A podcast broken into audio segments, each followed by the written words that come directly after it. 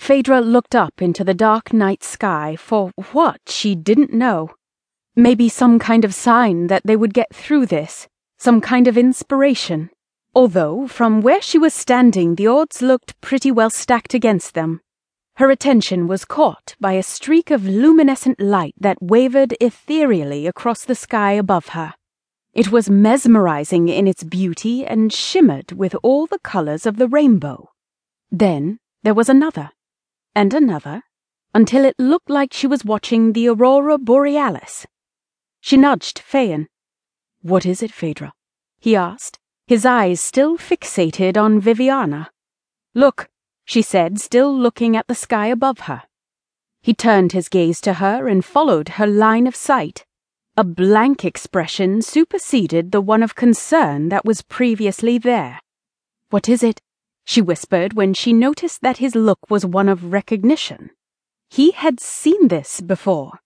He said nothing. Phaon? she urged. Valkyries, he responded stoically. More movement on the opposite side of the circle to where the redcaps were hiding in the shadows made them turn and look. Faedra's jaw dropped as she watched seven enormous winged horses maneuver with stealth through the stones and came to a stop just beyond the shadows. Each horse was black as midnight with shining flame red eyes that glowed ominously in the darkness. They were snorting fiercely as they furled their outstretched wings to nestle them along their flanks. Sitting astride each horse was a beautiful maiden, each of them wearing a silken white dress, but their torsos were protected by armor, and they each wore a helmet and were carrying a spear in an outstretched arm. Faedra could see now where the lights in the sky were coming from.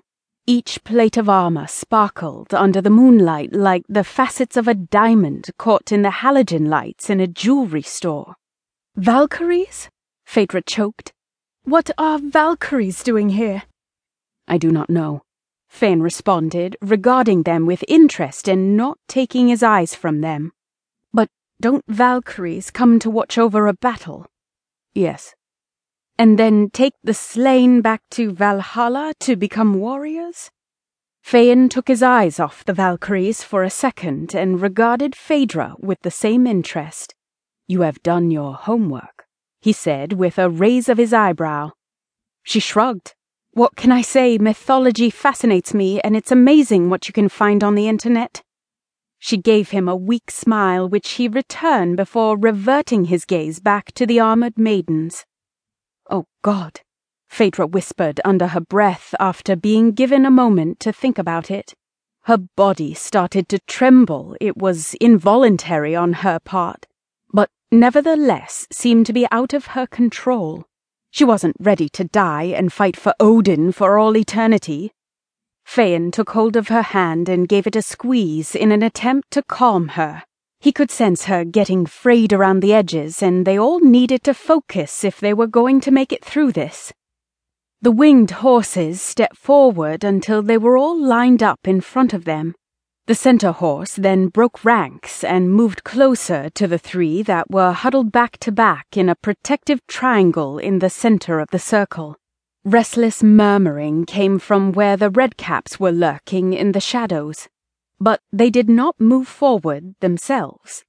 The solo winged horse came to a stop just feet away from Phaon, and Faedra assumed it must be carrying the leader of the group.